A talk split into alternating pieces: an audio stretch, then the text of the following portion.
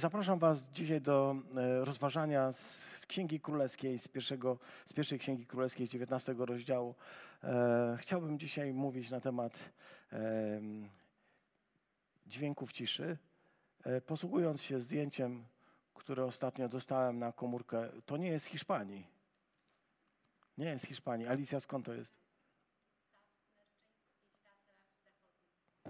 Staw Smerczyński w Tatrach Zachodnich, zdjęcie zrobione telefonem. Yy, I może być? To nie Hiszpania, ale mówię wam pięknie. Yy, dźwięki ciszy. Tak zatytułowałem to dzisiejsze rozważanie, bo jako nauczyciel muszę mieć zawsze temat. Yy, Mariusz, ty to rozumiesz, Agata też rozumiesz, nie? Jak już się coś ma mówić, to musi być jakiś temat. Nie umiem inaczej, niestety.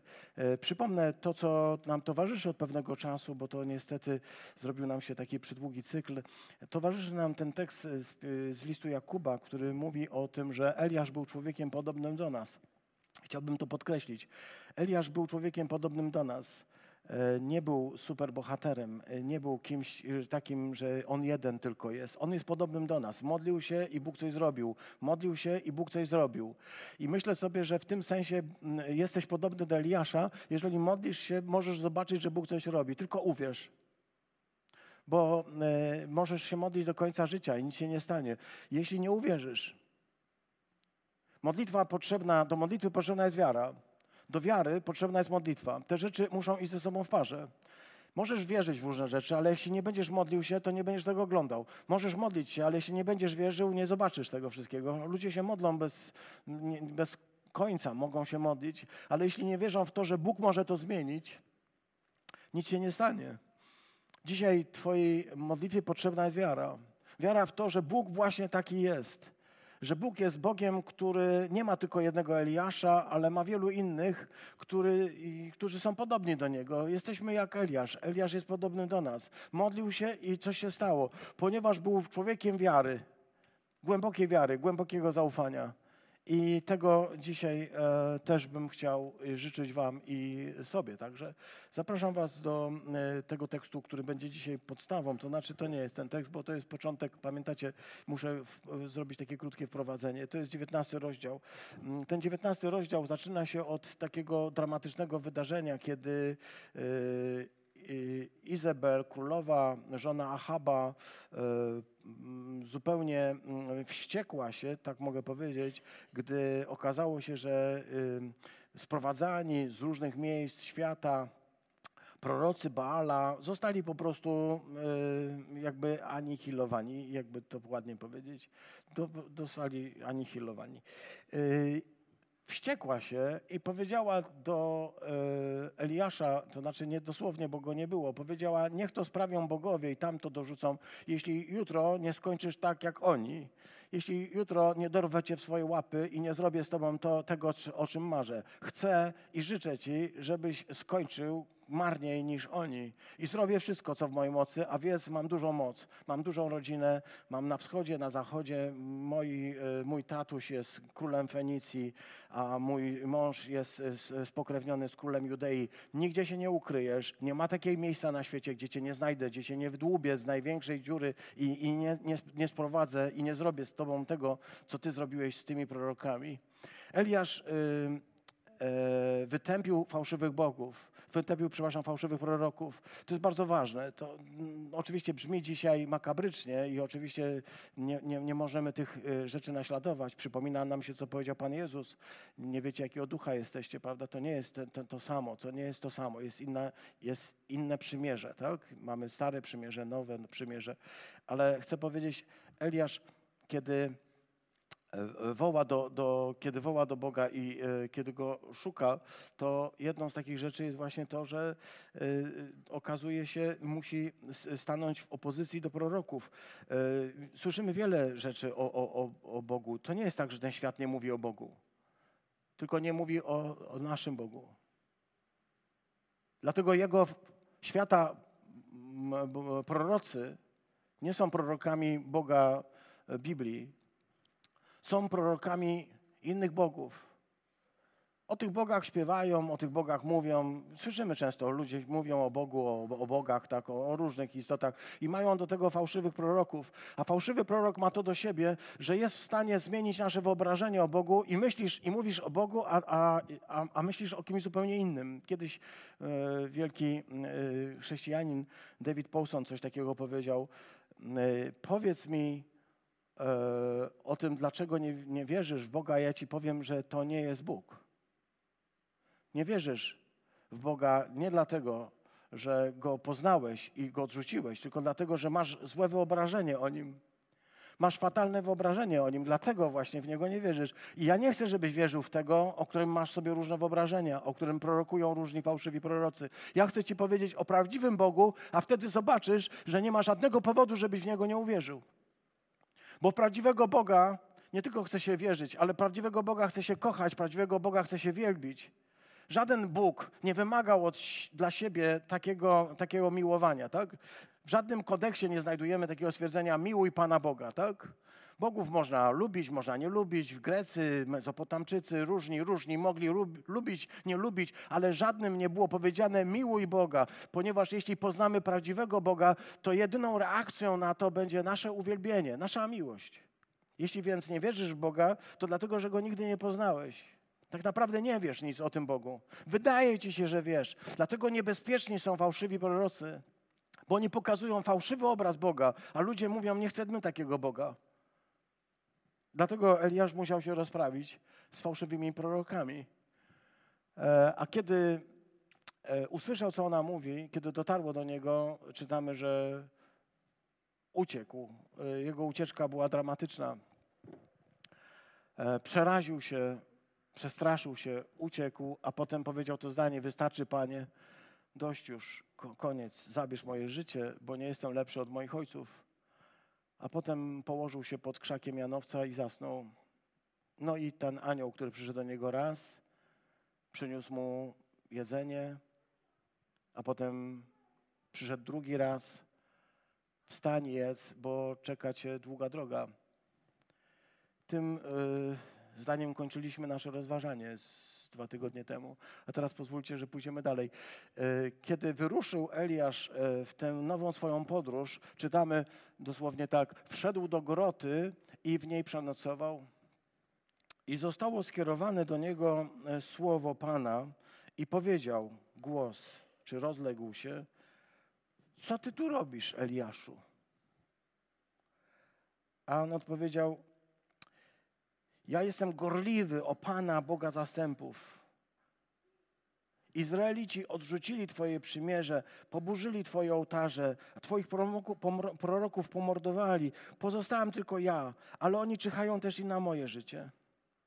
Powiedział więc ten głos: Wyjdź, stań na górze przed Panem. A oto Pan przechodził. Wiatr potężny i silny kruszył góry, rozbijał skały przed Panem, ale Pana nie było w tym wichrze. A po wichrze trzęsienie ziemi, lecz Pana nie było w tym trzęsieniu ziemi. A po trzęsieniu ziemi ogień, ale, ale Pana nie było w tym ogniu. A po ogniu szmer łagodnego powiewu. Gdy tylko Eliasz usłyszał, zasłonił twarz płaszczem i wyszedł. I stanął przed wejściem do groty, a głos przemówił: Co ty tu robisz, Eliaszu? A on odpowiedział: Jestem gorliwy o Pana, Boga zastępów. Izraelici odrzucili Twoje przymierze, poburzyli Twoje ołtarze, a Twoich proroków pomordowali. Pozostałem tylko ja ale oni czyhają też i na moje życie. A Pan powiedział do niego: Idź, wracaj tą samą drogą przez pustynię do Damaszku, a kiedy tam przybędziesz, namasisz Hazaela na króla Aramu, Jehu syna Nimsziego namasisz na króla Izraela, a Elizeusza syna Szafata z Abel Mechola namasisz na proroka po tobie. Amen. Prosimy Ciebie, Panie, aby Twoje słowo nie trafiło tylko tutaj, nie trafiło tylko do naszych umysłów. Nam niepotrzebna jest kolejna porcja wiedzy. Nam jest potrzebna kromka chleba. Nam jest potrzebny pokarm z nieba. Nam jest potrzebny chleb, który nakarmi nasze głodne ciała. Nam jest potrzebna woda, potrzebna woda, która nas nasyci. Nam jest potrzebne Twoje słowo, bo nie samym chlebem żyjemy, ale każdym okruchem, który od Ciebie pochodzi. Niech będzie dzisiaj to słowo dla nas okruchem, który nas posili. O to Cię proszę w imię Chrystusa. Amen.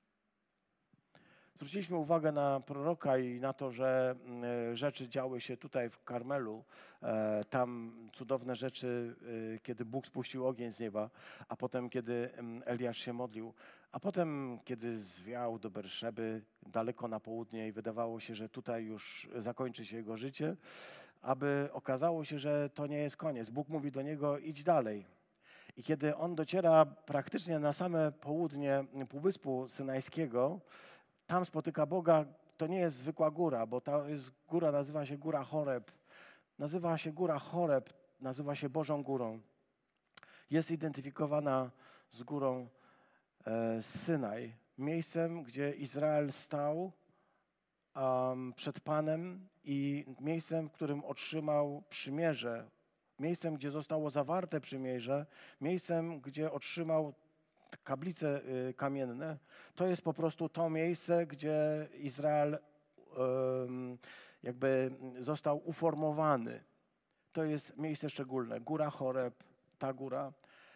E, do tej góry y, dociera e, Eliasz, jak widzimy, kawał drogi miał. A potem stamtąd Bóg mówi do niego, a słuchaj, a teraz musisz iść, wiesz, jeszcze, jeszcze do Damaszku idź. To jeszcze dalej. Więc jego Życie to takie podróżowanie. Bóg mówi, a teraz idź tą drogą z powrotem i teraz idź jeszcze dalej. Jeśli tu był Karmel, widzieliśmy jego e, podróżowanie, tu był Karmel, tu był e, Sarepta Sydońska, to teraz ma iść do Damaszku. Damaszek zresztą jest jednym z, e, z bardziej okropnych miejsc dla Izraelity i jest podobny do tego, co miał zrobić Jonasz na, w Niniwie. Dobra. Wiem, że już wszystko z historii i z geografii, co miałem do powiedzenia, powiedziałem. Mam nadzieję, że udało Wam się to jakoś wytrzymać. Teraz możemy przejść do e, tego, co jest istotą.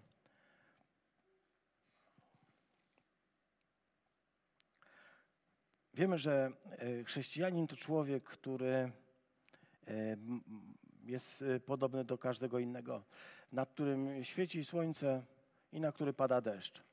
Może wydawało nam się, że jak um, złapaliśmy Pana Boga za nogi, to będzie w naszym życiu działo się tylko dobrze, dobrze i coraz lepiej. Tymczasem chcę powiedzieć to, co doskonale wiemy, że kiedy wyruszyliśmy za Bogiem, świeci nad nami słońce, ale bywa tak, że pada deszcz. Idziemy naprawdę na piękną górę z Panem, ale też przechodzimy przez najciemniejszą z dolin. I nieraz pojawiają się w nas y, różne uwagi. Wiem, bo rozmawiam z Wami. Wiem, bo nieraz dzielicie się tym, że to jest trochę inaczej niż myśleliście, że życie z Bogiem nie jest pozbawione kolców i że życie z Bogiem nie jest y, takim życiem lekkim, łatwym i przyjemnym. To nie jest ta, to, to życie, bo to nie jest ta droga, to nie jest szeroka droga, która może nas prowadzić jakby szerokością. To jest życie, które jest pod górę. Dzisiaj, kiedy słuchałem tego wstępu, ale też yy, Myślałem sobie o tym, y, gdy w tamtym tygodniu tutaj się gromadziliście. Mm, byliśmy z Alicją na Kasprowym i stamtąd przeszliśmy sobie na y, dolinę y, gdzieś w okolicach schroniska Murowaniec. Mm, to tak się chyba nazywa, nie? Zwróciłem uwagę na taką rzecz, że, że pod górę idzie się ciężko, z góry łatwiej, ale z góry łatwiej o kontuzję też. E, I kiedy dzisiaj słuchałem tego wstępu i też modlitw waszych i, i słyszałem tej, tę modlitwę, w której wyrażamy Bogu wdzięczność za to, że to zejście z góry, e, zejście Chrystusa z góry nie było bezkonfliktowe. To, to było zejście kolizyjne, to było zejście, on, on zszedł z samej, z najwyższej góry, a wiemy, że to schodzenie jest zawsze obarczone niebezpieczeństwem i on na tym padole zginął. E, to, to wiemy, jak wielu Himalajstów ginie, nie właśnie wtedy, gdy się y, pną do góry, tylko właśnie wtedy, gdy schodzą. E, to są takie rzeczy, które nas mogą zadziwić.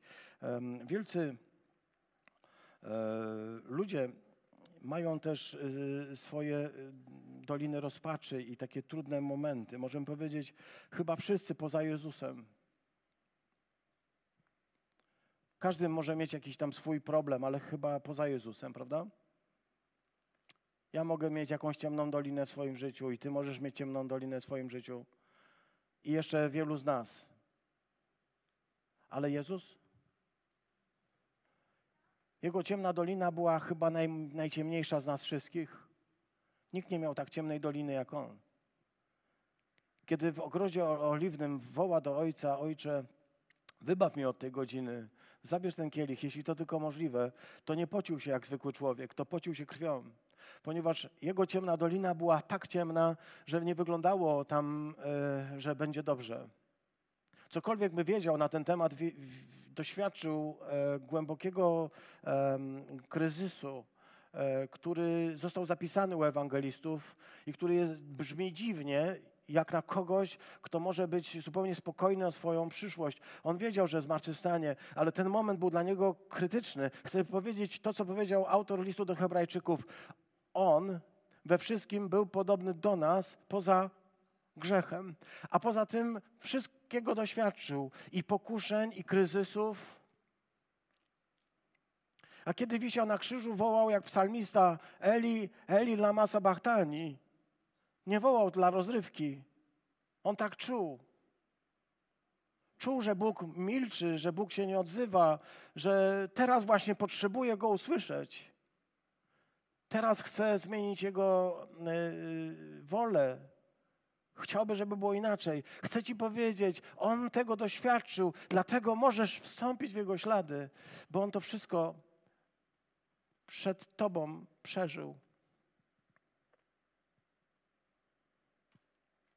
Powiedzieliśmy też, że mówimy o wielkich mężach Bożych, a tak mi się spodobał ten cytat. Nie ma wielkich mężów Bożych. Są tylko zwykli, szarzy, zwyczajni ludzie, tacy jak ty, jak ja. Tylko Bóg jest wielki. Jesteśmy często zupełnie. E, marni. Ale wierzymy w wielkiego Boga, który jest łaskawy i miłosierny. I nas, proch ziemi, może zrobić swoimi dziećmi. Zrobił. Nie dlatego, że byliśmy wspaniali, ale dlatego, że On ma dobre serce i dobre o nas myśli i potrafi takie rzeczy robić, których byśmy się nigdy nie spodziewali. No i te doświadczenia, przedziwne, zobacz. Przed chwilką był na górze, na górze Karmel. Przed chwilką widział cudowne rzeczy. Przed chwilką Bóg zamanifestował się jak nigdy, nigdzie chyba, żeby na jego modlitwę spadł ogień z nieba i żeby wszyscy ludzie mogli poznać, że nie ma Boga prócz tego, który jest Panem Izraela. Nie ma innego Boga. Kiedy to wszystko na tej górze mógł przeżyć, kiedy przeżywał i sukces, kiedy przeżywał a, zwycięstwo, kiedy był pełen pasji, a potem nagle jedno słowo, wydaje się, złej kobiety, uczyniło z niego człowieka, który jest w głębinach rozpaczy, jest, doświadcza porażki i czuje się zupełnie zdeptany, czuje się nikim. Mówi, panie, nie jestem lepszy od moich ojców, niczym się nie różnię. Jak to jest, że można być na górze i uwielbiać Pana Boga i być zachwycony i być szczęśliwy, a za chwilkę człowiek doświadcza zupełnie innych stanów. Eliasz tego doświadczył. Ty też?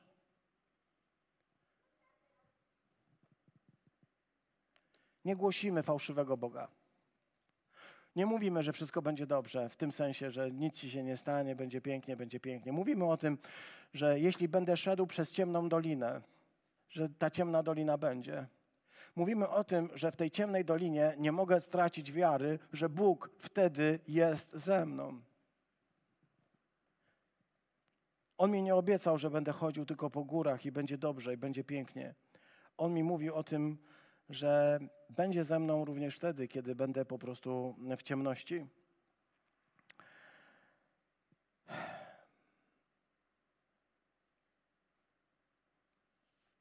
Mogę zadać sobie pytanie, jak to jest, że można być jednej chwili tak wysoko, a drugiej chwili tak głęboko e, w takim poczuciu, że jestem zupełnie do niczego?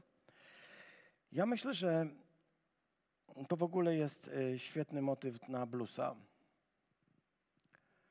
Kiedy zastanawiam się nad Eliaszem i nad tym, jakie były przyczyny tego, co się przytrafiło temu mężowi Bożemu, najpierw strach. Pamiętacie? On się przestraszył, ale to nie był jedyny powód. Jakaś królowa, może wydaje się wszystko mogąca, powiedziała, że go zabije. Przestraszył się groźbami Izabel. Reaguje ucieczką. Ucieczka nie jest dobrym rozwiązaniem, ale bywa, że jest najlepszym.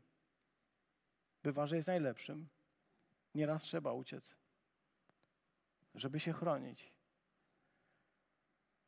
Bóg nie chce takich bohaterów, co zostaną, dadzą się ściąć. Bóg chce bohaterów, którzy działają rozsądnie. Strach wywołuje taki stan kryzysu. Jak Eliasz uciekamy, bo się boimy o życie, boimy się porażki, boimy się, że nie spełnimy Jego oczekiwań, boimy się, że nie będziemy tacy, jacy powinniśmy być, boimy się niepowodzenia w domu, boimy się niepowodzenia w pracy, wolimy uciekać. Porażka. Przede wszystkim jest głęboko rozczarowany sobą. Tak powiedzieliśmy. Jest rozczarowany sobą. Myślał, że jest lepszy, myślał, że jest inny. Czy przypomina nam Piotra? Tego Piotra, którego znamy z Ewangelii. Tego Piotra, który był pewien siebie i pewny tego, że jeśli by nawet wszyscy się zaparli, to on się nie zaprze. On po prostu wie o sobie tyle, że cokolwiek by się nie działo na świecie, o wszystkich można mieć wątpliwości, ale nie o nim. W pewnym momencie doświadcza najgłębszego rozczarowania i to nie jest rozczarowanie Panem Bogiem, to nie jest rozczarowanie Kościołem, to nie jest rozczarowanie Tobą czy mną, to jest rozczarowanie nim samym. On jest rozczarowany, kiedy dowiaduje się o sobie rzeczy, których nie chce wiedzieć. Dowiaduje się, że jest słaby, że nie można na nim polegać, że po prostu zawalił zupełnie. Dowiedział się o sobie w ciągu tej nocy takich rzeczy, po których wstyd mu było rano wstać i popatrzeć w lustro. Dowiedział się o sobie, że nie jest warta jego miłość więcej niż y, ten proch ziemi. Dowiedział się o sobie przykrych, strasznych rzeczy tej nocy, kiedy go mała dziewczynka zapytała, czy powiedziała, że ty też jesteś jednym z nich.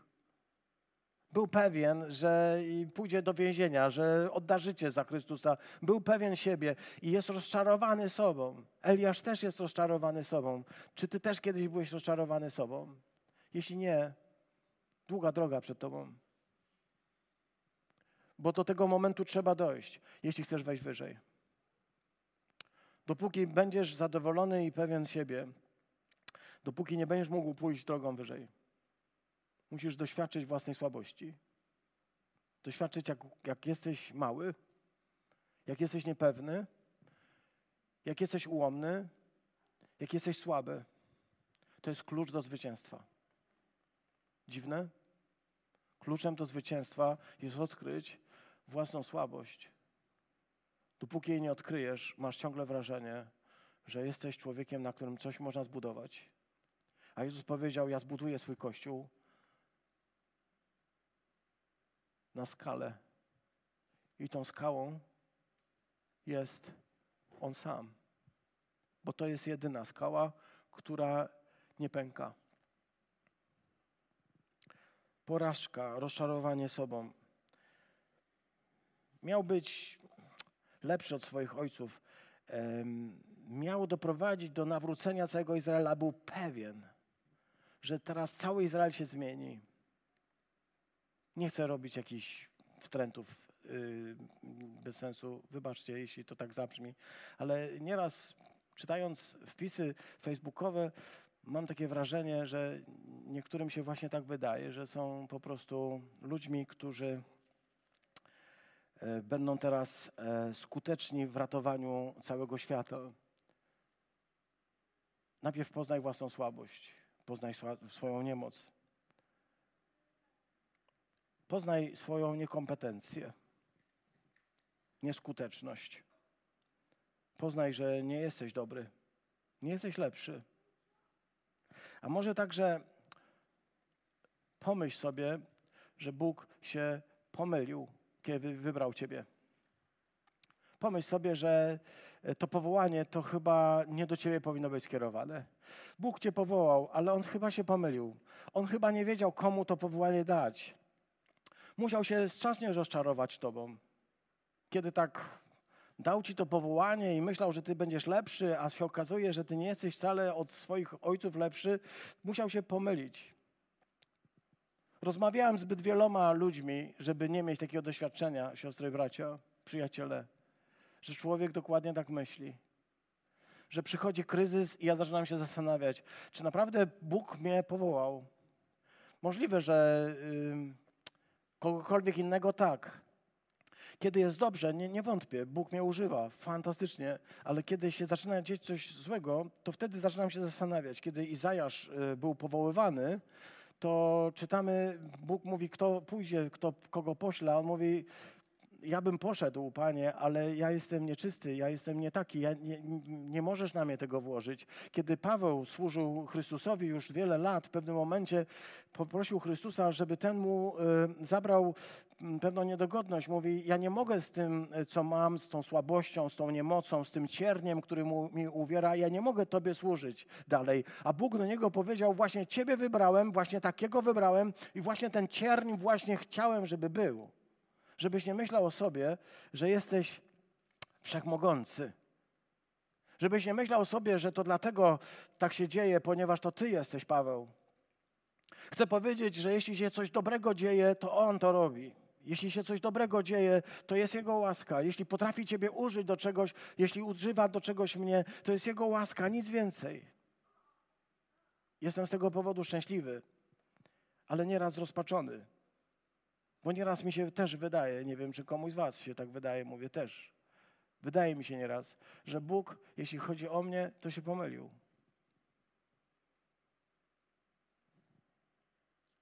Nieraz bywają takie dni, kiedy człowiek myśli sobie, że jest kompletną, chodzącą niekompetencją i kompletnie nie ma mocy. To jeśli jestem niekompetentny, nie mam mocy, nie jestem lepszy od moich ojców i nie wiem w ogóle, to dlaczego, Panie Boże, Ty chciałeś mnie do czegoś wybrać? Chcę się popatrzeć z Wami na ten tekst, bo on jest ważny. Bo Bóg udziela tu bardzo ważnych odpowiedzi. E, więc mamy strach i poczucie porażki, ale mamy też zmęczenie, zwykłe zmęczenie, tak?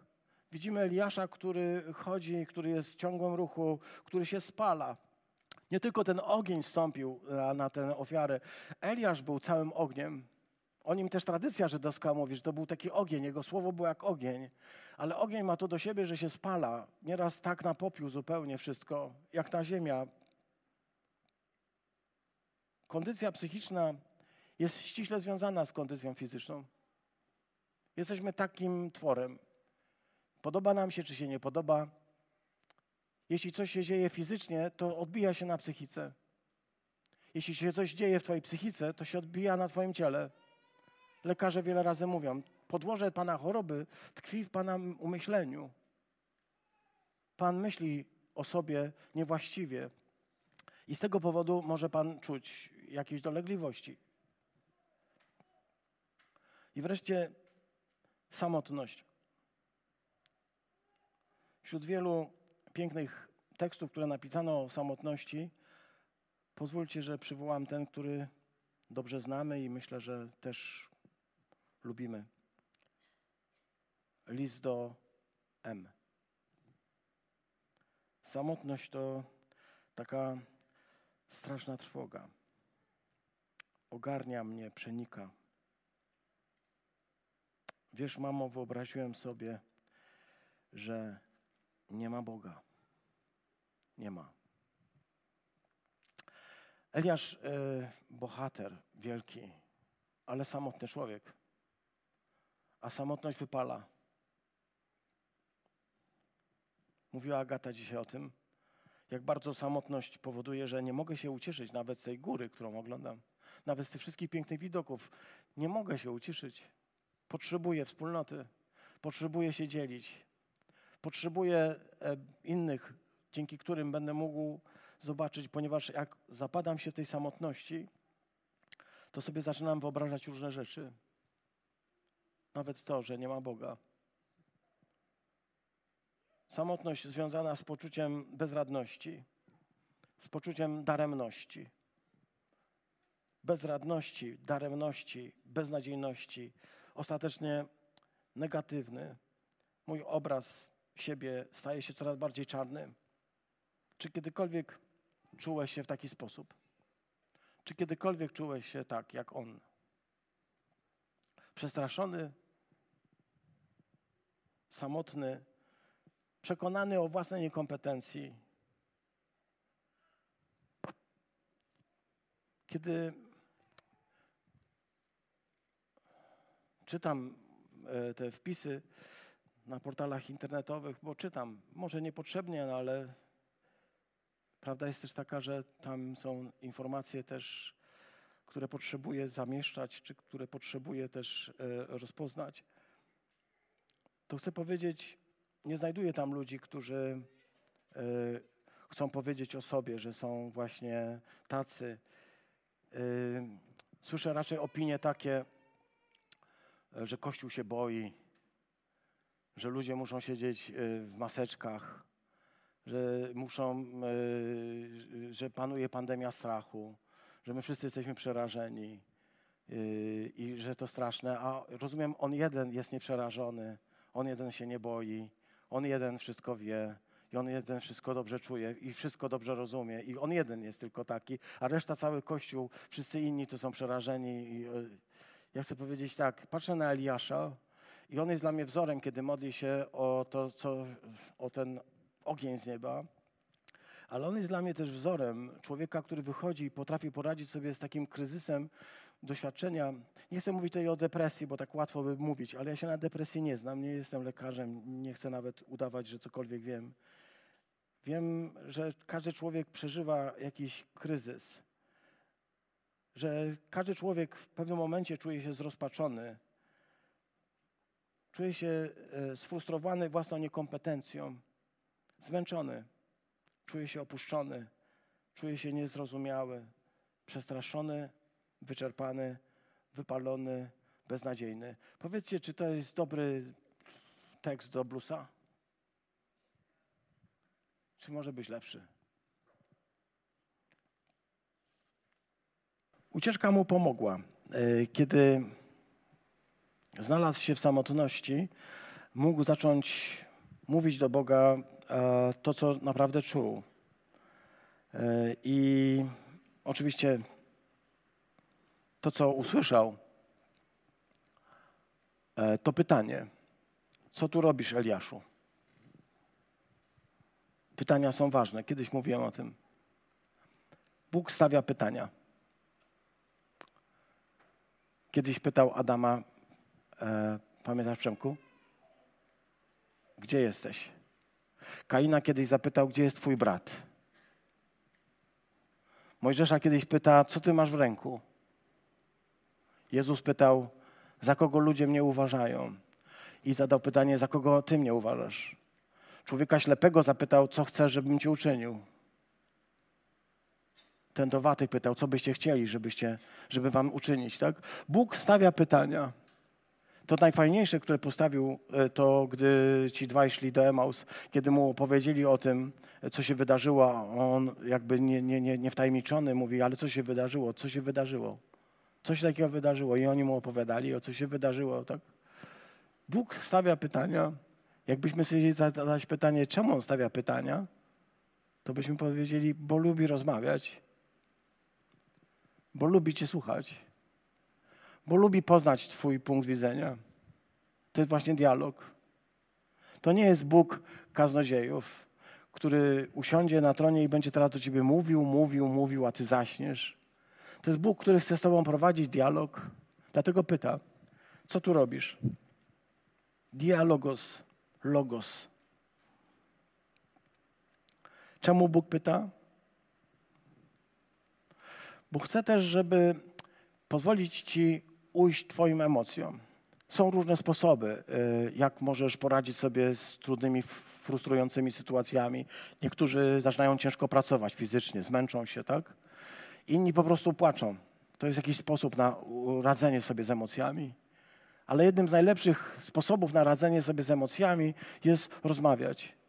To jest troszkę jakby wyjąć korek z wanny, gdy jest pełno wody żeby było wreszcie ujście, żeby można było po prostu spokojnie wszystko powiedzieć. Stąd niektórzy psycholodzy czy mm, ludzie zajmujący się mm, y, naukowo pracą z, z ludźmi y, no, problemami psychicznymi czy z, z depresją mówią, że powinno być więcej przyjaciół, a będzie mniej gabinetów psychiatrycznych. Więcej przyjaciół, ludzi, którzy chcą nas wysłuchać, do których możemy powiedzieć i którzy nie będą chcieli nas pouczać. To, co mnie zaskakuje w tej historii, to to, że dwa razy się to pojawia. Dwa razy, zobacz. Najpierw w wierszu dziesiątym, dziewiątym, dziesiątym, co tu robisz? Skierował do, do Eliasza jakiś głos. Co tu robisz, Eliaszu? I on odpowiada. Odpowiada jak człowiek chory. Sfrustrowany. Mówi,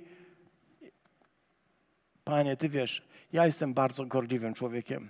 Dbam o Twoją chwałę, gorliwie zabiegam o Ciebie, a zobaczyłem Izraela, który Cię odrzucił, Twoje przymierze zerwał, Twoje ołtarze poburzył, Twoich proroków pomordował. I teraz już tylko zostałem ja sam jeden, nie ma więcej już nikogo, żadnego wierzącego na świecie, zostałem sam jeden. Tak jakbym czytał współczesne wpisy e, facebookowe. Sam jeden, jestem jeden wierzący, już nie ma nikogo więcej. Sam jeden zostałem, a i mnie chcą zabić, chcą dopaść. Nie dam, nie dam się, nie dam się, nie dam się, ale sam jeden jestem. Nawet nie myślę o tobie, o sobie myślę. Pozostałem tylko ja. Ciebie tu nie ma. I on potem mówi to samo. Zwróciłeś uwagę? Potem się pojawia ta historia dalej i, i znowu jest to samo. Staną przed wejściem i mówi, słyszy głos, co tu robisz? I on znowu to samo. To bardzo ciekawa historia. Dwa razy to samo. Wiesz, jaki to stan? Spotykasz ludzi, którzy ci ciągle opowiadają tę samą historię? Zapytaj tylko, co tu u ciebie słychać. I on ci opowiada historię. I opowiada ci o tym, jak on się czuje. I to nigdy nie są fajne rzeczy. Co go boli, co go, co, jaki problem jest. I on będzie to sam powtarzał. Ty miałeś wrażenie, że już tego słyszałeś. On to wszystkim mówi. Wszystkim wokół. Opowiada swoją historię. Czy jesteś takim człowiekiem? Oby nie. Trudno się z takim kimś jest. Nie? Ciągle te same historie, ciągle to samo niezadowolenie. Wszyscy są źli. Przymierze zerwali, to połamali, tamto porąbali, tych pozabijali. W ogóle wszystko jest źle. A ja jeden jestem dobry, ja zabiegałem o twoją, ja jestem gorliwy, ja jestem naprawdę, staram się. A wszyscy wokół są tacy, jacy są.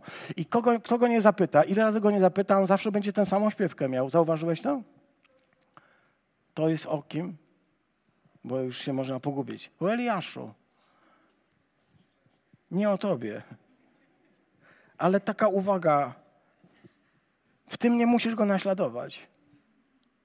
Robisz to bezwiednie.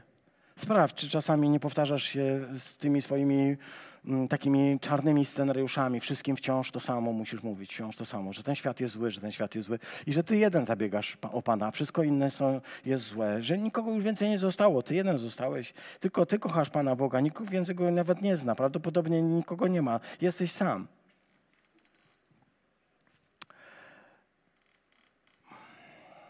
Jestem sam, robię wszystko, co w mojej mocy, ale ty mi, Panie, jakoś nie pomagasz tym.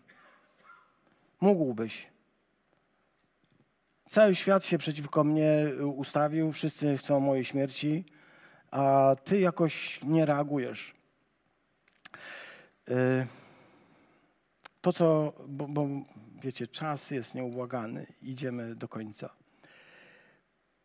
Bóg mu się objawił w sposób wyjątkowy i nowy. Jak czytamy e, teofanie, czyli te Boże objawienia e, w Starym Testamencie, to w nich jest zawsze pełno czego?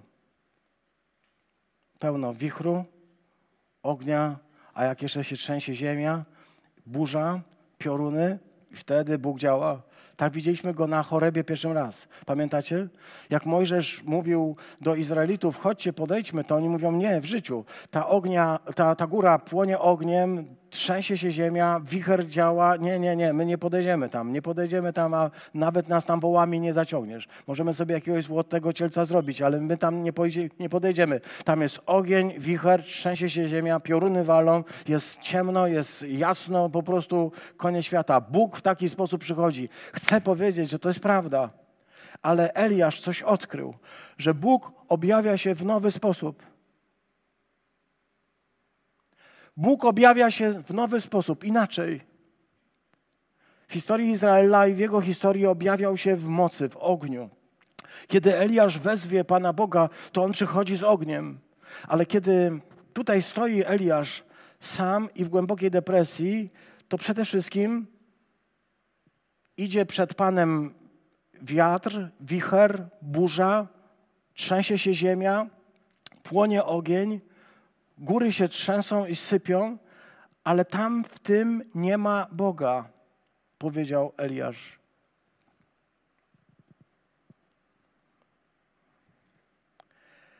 A w czym jest?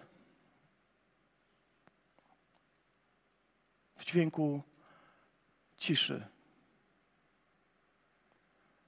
Tak jest po hebrajsku, w takim głębokim, łagodnym, wielogłosowym szumie, który można usłyszeć, kiedy e, zakryję twarz, kiedy zacznę słuchać tego, co Bóg mówi. Jest jakby nowe i zupełnie świeże objawienie. Jest jakaś nowa perspektywa. On widzi świat zupełnie czarno. Eliasz jest w głębokim kryzysie. I zobacz, Bóg nie przychodzi, aby mu mówić jakieś takie słowa wyrzutu. Eliaszu, zawiodłem się na tobie. Ja myślałem, że ty jakoś, jakoś wytrzymasz to wszystko. Zauważyłeś? Bóg objawia się w zupełnie inny sposób. Dźwięk łagodnej ciszy, bielszy odcień bieli, głos cichych szeptów. Bardzo dziwne, bo tak się nie objawiał. Czy jesteśmy gotowi na to, żeby przyjąć to nowe, które On przynosi? Bo On za każdym razem wchodzi w inny sposób. Nie mówi zawsze w taki sam sposób. Chociaż milczał, nie oznacza, że był nieobecny. Izabel głośno krzyczała. Dotarło to do uszu, przeniknęło aż serce, zmroziło go i wystraszyło tak bardzo, że 7 sek jedną, jedną sekundę 70 kilometrów. Tak to było dzisiaj?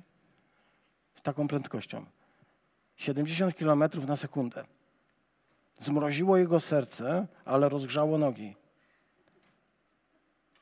Izabel głośno krzyczała, tupała, a Bóg działa w ciszy, w łagodnym powiewie, w takim delikatnym, który porusza y, głębie. Nie krzyczy na Eliasza, nie robi mu wymówek. Wiecie, najbardziej mi się to podoba w nim. Kocham go za to. Nie mówi żadnych wymówek, nie, nie wypowiada żadnych słów typu Eliaszu, no co ty, zgupiałeś, nie wiedziałeś, że cię kocham, no co ty. Co, co, ty przeżywasz w ogóle? Co to za choroba? Co ty sobie wymyśliłeś? Co ty sobie wkręcasz, człowieku? Weź się ogarnij. Nic z tych rzeczy nie ma. Czujesz? Nie ma nic. Bóg przyjmuje cię takim, jakim jesteś. Nie ma tam żadnego kaznodziejstwa typu, słuchaj, poprawi się, będzie lepiej. Pamiętaj o tym. Iza Izabel głośno krzyczy. Jej krzyk mrozi serce to, co dociera do nas y, z zewnątrz, może być właśnie takim mrożącym sercem, może być takim krzykiem, który mrozi serce, w którym zaczynasz myśleć, że zło jest potężniejsze niż dobro, że nieszczęścia są większe niż Bóg, że wszystko, co się dzieje wokół, już dawno straciło mm, y, kierownicę i że ten świat na oślep leci. Możesz mieć takie wyobrażenie, to może mrozić Twoje serce, to może być znak, że musisz przestać czytać Facebooka, że może przestać komentować wszystkie wpisy. Pamiętaj o tym, że Bóg po cichu wciąż wykonuje swoją pracę. Bo wierzę w słońce nawet wtedy, kiedy jest ciemna noc. I wierzę w Boga nawet wtedy, gdy milczy. Nawet wtedy, kiedy się nie odzywa. Nawet wtedy, gdy go nie czuję. Wierzę, że słońce jest po drugiej stronie kuli ziemskiej, gdy jest noc. I wierzę, że Bóg jest i nie przestaje działać nawet wtedy, gdy jest zupełnie ciemno. Bo Bóg jest Bogiem cudów, ale też Bogiem szeptu. On myślał o sobie, że jest jedynym, który był, ale dowiedział się, że obok niego jest jeszcze o, sporo innych. I to było dla niego zaskoczeniem. Bóg go wyciągał z jego e, groty wyciągnął go swoim słowem. I to jest takie wezwanie, które chcę dzisiaj skierować do Was. E, Trzeba wyjść z własnej groty na głos Boga i usłyszeć ten szept, którym On mówi. Mam wiele rzeczy do zrobienia. Wracaj tą samą drogą. Kiedy będziesz tam szedł, namasisz tego, namasisz tamtego, namasisz innego. Wykonuj swoją pracę. Wiem, że jest nieraz ciężko i wiem, że nieraz jest trudno uwierzyć w to, że świat ma się toczyć dalej, ale chcę Was dzisiaj zachęcić, jeśli się udało, Bogu niech będą dzięki, żebyś w momencie, w którym jesteś, zaufał Bogu, że nawet jeśli On milczy, to Jego cisza jest potężniejsza niż cały krzyk tego świata. Jego cisza więcej może zrobić i cichy szep, który mówi do ciebie, więcej zrobi niż krzyk potężnie, potężnego głosu wszystkich mm, y, informacji, które mogą się do ciebie spływać, ponieważ to On ma w swoim ręku cały świat. Nie na darmo mówimy, że jest Panem. Jest Panem Panów, jest Królem Królów. Jego dłoń jest na kierownicy. Może być pewien. Nie musisz rozpaczać. Możesz dzisiaj mu zaufać. Tak zrobił Eliasz i wygrał. Amen.